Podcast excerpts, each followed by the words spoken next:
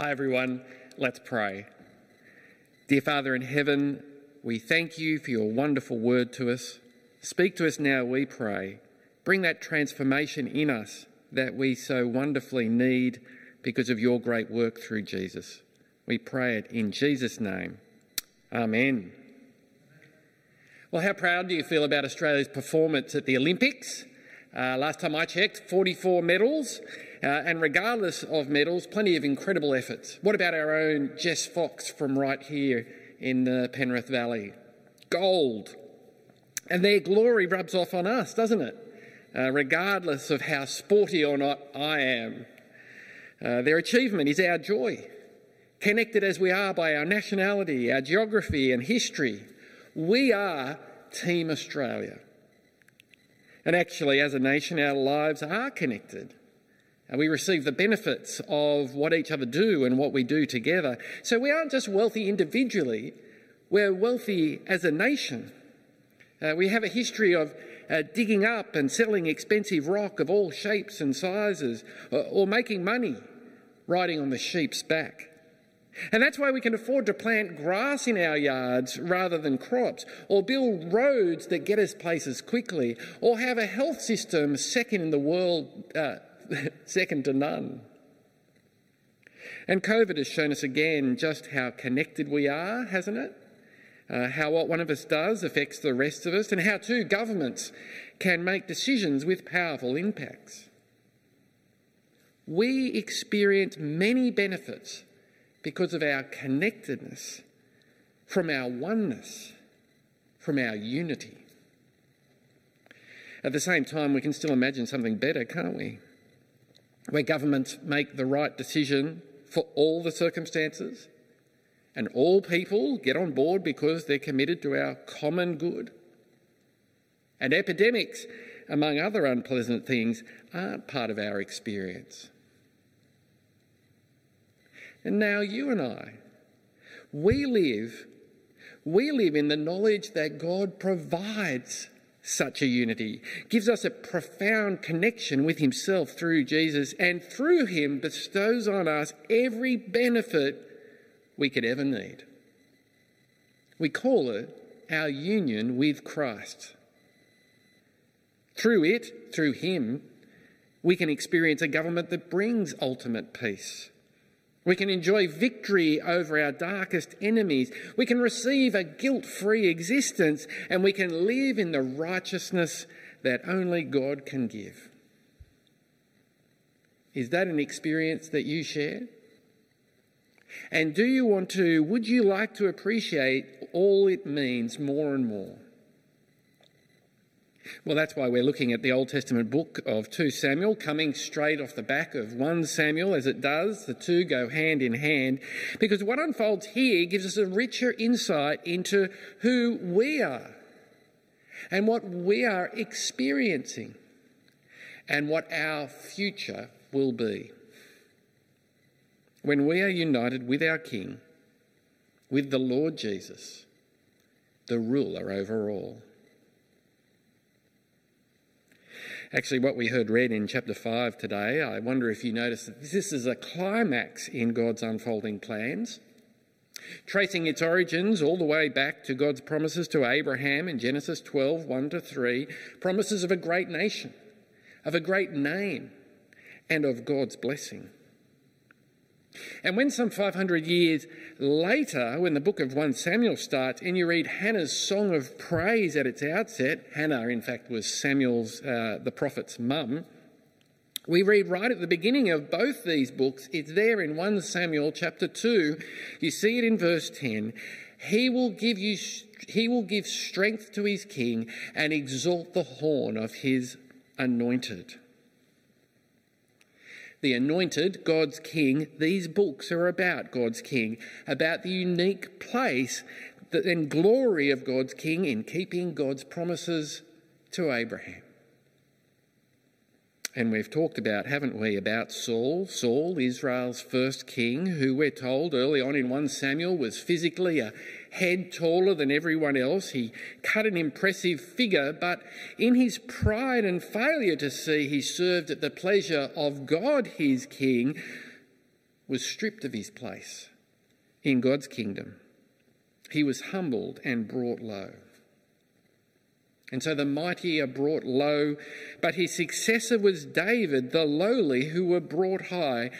Only a boy when he was anointed to succeed Saul, with nothing about his appearance that would mark him out as impressive or suitable for such a responsibility.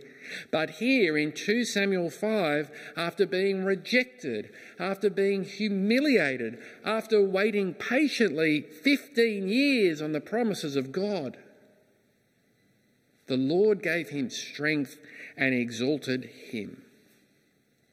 And here now the people recognize what God had provided all along. It's a coronation, actually. actually. Now, that's not a biblical word. The biblical word is an anointing, as in anointed with oil. But, well, have you ever seen the footage of Queen Elizabeth's coronation? Did you know that it was actually held over a year after she became the queen on the death of her father. And do you know why? Well, because it's as much about the public recognition and the gathering of leaders from around the world and fitting as many people into the room as to see that right see the right person with the right credentials installed in the right way so that everyone can have confidence in their rule. And in the 1950s, it was a different era uh, where it took time to build all the extra seating that was needed and travel across the seas to get there and to get everything ready. David's anointing by the people, remember, they didn't choose him, but rather recognised that God, what God had already decided, it, in verses 1 to 3, gets to the heart and character of the king's rule of our King's rule. So let me read those verses again for us. All the tribes of Israel came to David at Hebron and said, We are your own flesh and blood. In the past, while Saul was king over us, you were the one who led Israel in their military campaigns. And the Lord said to you, You will shepherd my people Israel, and you will become their ruler. Do you see what God's people doing here? What they are saying? They want to be united to David's reign. They want to experience the benefits of David's reign. Did you notice how they approach him? First, that they do, he doesn't impose himself on them, but as they come to him, they approach him with this plea We are your own flesh and blood. It's a compelling image, isn't it? Saying we are one, we're the same people, we're the same nation, we've received the same promises of God through Abraham. Take us into your care. Then they recognise that he is their deliverer. Saul might have been their king, they reflect, but it was David who, as their leader, the leader who they needed to save them.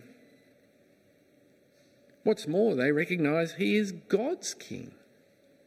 Uh, and the Lord said to you, You will shepherd my people Israel, and you will become their ruler, they repeat back to him.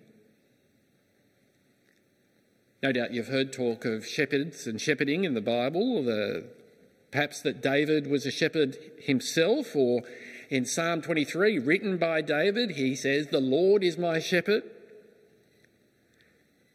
But Jesus, Jesus takes over and fills the image for himself. And why? Because what began here with these words was given so we might see him. Here is how God's King rules his people as the Good Shepherd, providing for his people nourishing them, delighting in them, protecting them, even disciplining them. What did Jesus say in Matthew chapter 9, verse 36? When Jesus saw the crowds, he had compassion on them because they were harassed and helpless, like sheep without a shepherd. And in John 10, uh, verse 11, and if you have a chance, do read the whole chapter later on, Jesus says, I am the good shepherd. The good shepherd lays down his life for the sheep. And that is our experience of Jesus. He became one with us through becoming human in order to die for us on the cross, in order that we might live through his resurrection. He became one with us in order to die for us, in order that we might live through him. What greater wonder could we experience than being united with and governed by the King who would do that?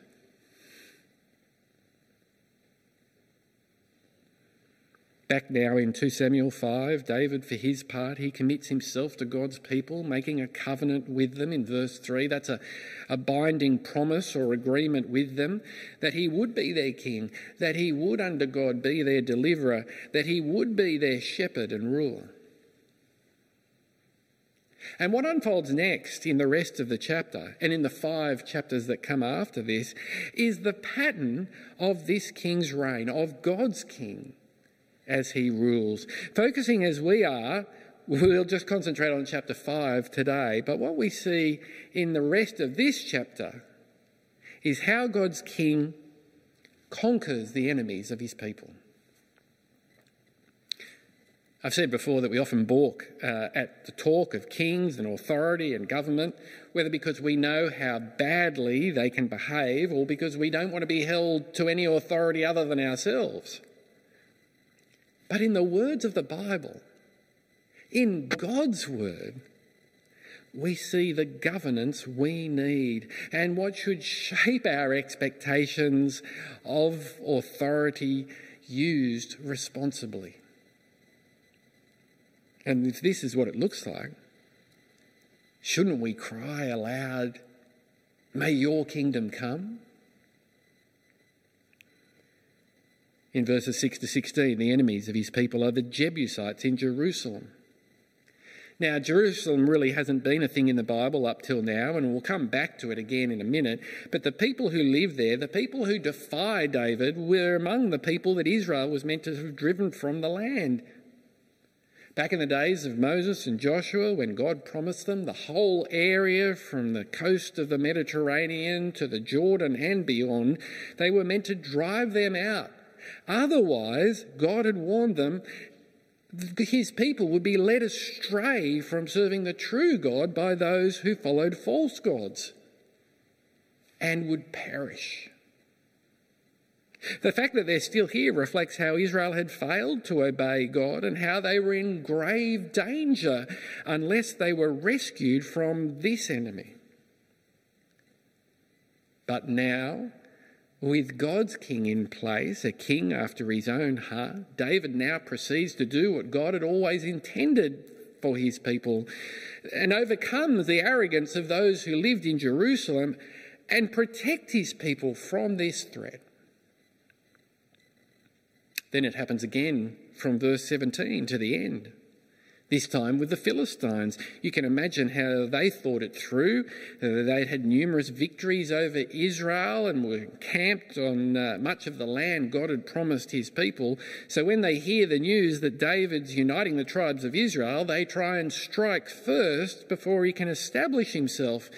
But we see the pattern again that we've seen with David throughout this whole book. He inquires of the Lord first recognizing it's only the Lord's power that we will, through him, that we will have victory.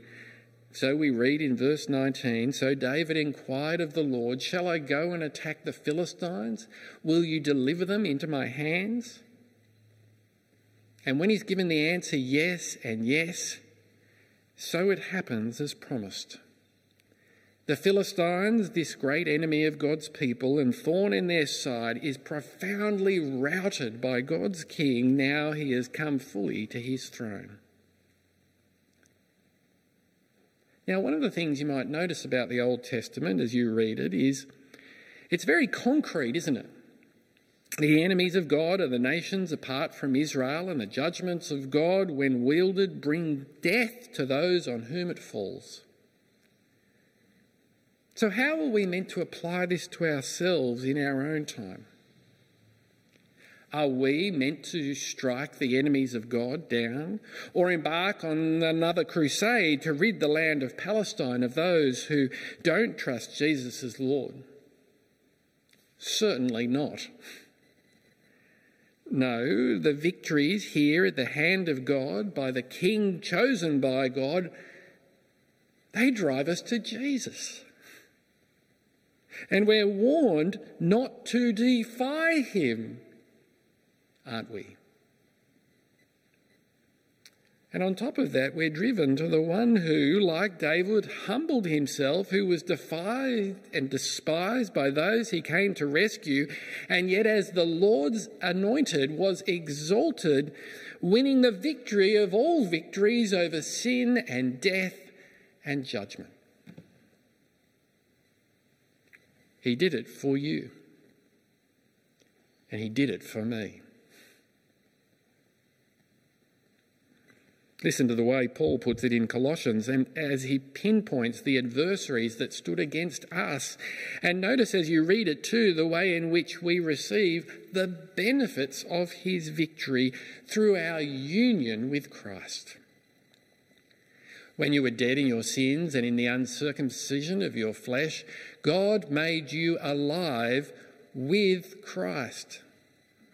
He forgave us all our sins, having cancelled the charge of our legal indebtedness, which stood against us and condemned us. He has taken it away, nailing it to the cross. And having disarmed the powers and authorities, he made a public spectacle of them, triumphing over them by the cross we gain what we could never have achieved through our King, our own flesh and blood, through the shepherd who laid down his life for us, his sheep. Now, of course, with victory comes peace. And so it is with Jesus, his rule provides peace. But to consider that some more, come back to the conquest of Jerusalem with me, back from verse 6. Did you notice the way the Jebusites defied David? In fact, in their defiance of him, they defied the Lord God. But, verse 7, nevertheless, David captured the fortress of Zion, which is the city of David. Those are incredible words. Uh, why, you might ask? Uh, it's not the first time Jerusalem has been mentioned in the Bible, but from this day when it was captured by the king after God's own heart, it had a special place in God's plans and purposes. It was from that day on that it was known as the City of David. With its fortunes now tied forever to God and his King David, and likewise the fortress, the fortress of Zion, or Mount Zion, or simply Zion, they're one and the same with the city, entered the plans and promises of God. With the victory of the king settled, Reading from verse 9 David then took up residence in the fortress and called it the city of David. He built up the area around it from the terrace inward. These are the signs of peace coming on all Israel through their king, and with his settlement and the establishment of the king's palace in verse 11, so Israel had its new capital, and peace had all but arrived for God's people, as promised, according to plan. And as with the victory over the Philistines, the Lord God's hand over this settled kingdom, this new peace uh, is there throughout and we read from verse 10 and he became more and more powerful, David that is, because the Lord God Almighty was with him. Or in verse 12, then David knew that the Lord had established him as king over Israel and exalted his kingdom for the sake of his people Israel. But those last words, Those last words I read are a reminder to us, aren't they? David had been established as king, but not for his sake alone, but his kingdom was exalted for the sake of his people Israel and ultimately the promises of God. The promises of God, first given to Abraham, which found their focus in the people of Israel, which were further focused on God's king among the Israelites. Through him, the benefits would then spread to those united to him, in the first place for the sake of his people Israel, but just as God had promised Abraham, so too to all the nations of the earth who recognize God's king. But of course, now we're not talking about David, are we? But the one he pointed to, the Lord Jesus Christ. You see, it'll become clearer that while David was great one, a great one among people, David wasn't everything we need in a king. He had his flaws, even as we're told of him take, taking for himself concubines and wives in defiance of the command of God through Moses. So we need to remember that this is not a narrative that can be broken down into a, you know, a, a, a western with the goodies in white hats and the villains in black hats. People just aren't that simple. In fact, the conundrum of our humanity, yours and mine included, is how we can do both good and evil. David will turn out to be no different. But the one man who was, the man who is God among us, he directs our attention today away from the old Jerusalem, confined as it was to this world and this life, to the new Jerusalem, to the time in which we will dwell together with God and experience fully the victory over all our enemies, over all that is contrary to the blessings and goodness of God, even over death itself. This is where our union with Christ leads us. In Christ, it is all but ours now already. And so I want to finish as we look to that promise in Revelation 21 from verses 1 to 4, in the second last chapter of the Bible, this is our future and where we are headed because we enjoy our union with Christ and the benefits of all that comes with that. And so we read John's vision Then I saw a new heaven and a new earth. For the first heaven and the first earth had passed away, and there was no longer any sea. I saw the holy city, the new Jerusalem, coming down out of heaven from God, prepared as a bride beautifully dressed for her husband. And I heard a loud voice from the throne saying, Look, God's dwelling place is now with his people, and he will dwell with them. They will be his people, and God himself will be with them and be their God. He will wipe every tear from their eyes. There will be no more death, or mourning, or crying, or pain, for the old order of things has passed away. Praise God for that. Let's pray. Dear Father in heaven, your plans and purposes for us are more wonderful than we could ever imagine. And so we thank you for your King, the one on whom you focused your promises in, in order to bless all of us. We thank you that David pointed us to him and that Jesus is the one in all in fulfillment of all your promises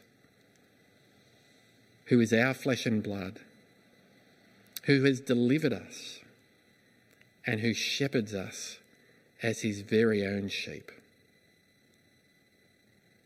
Help us to trust him, we pray, and remain in him for his glory. Amen.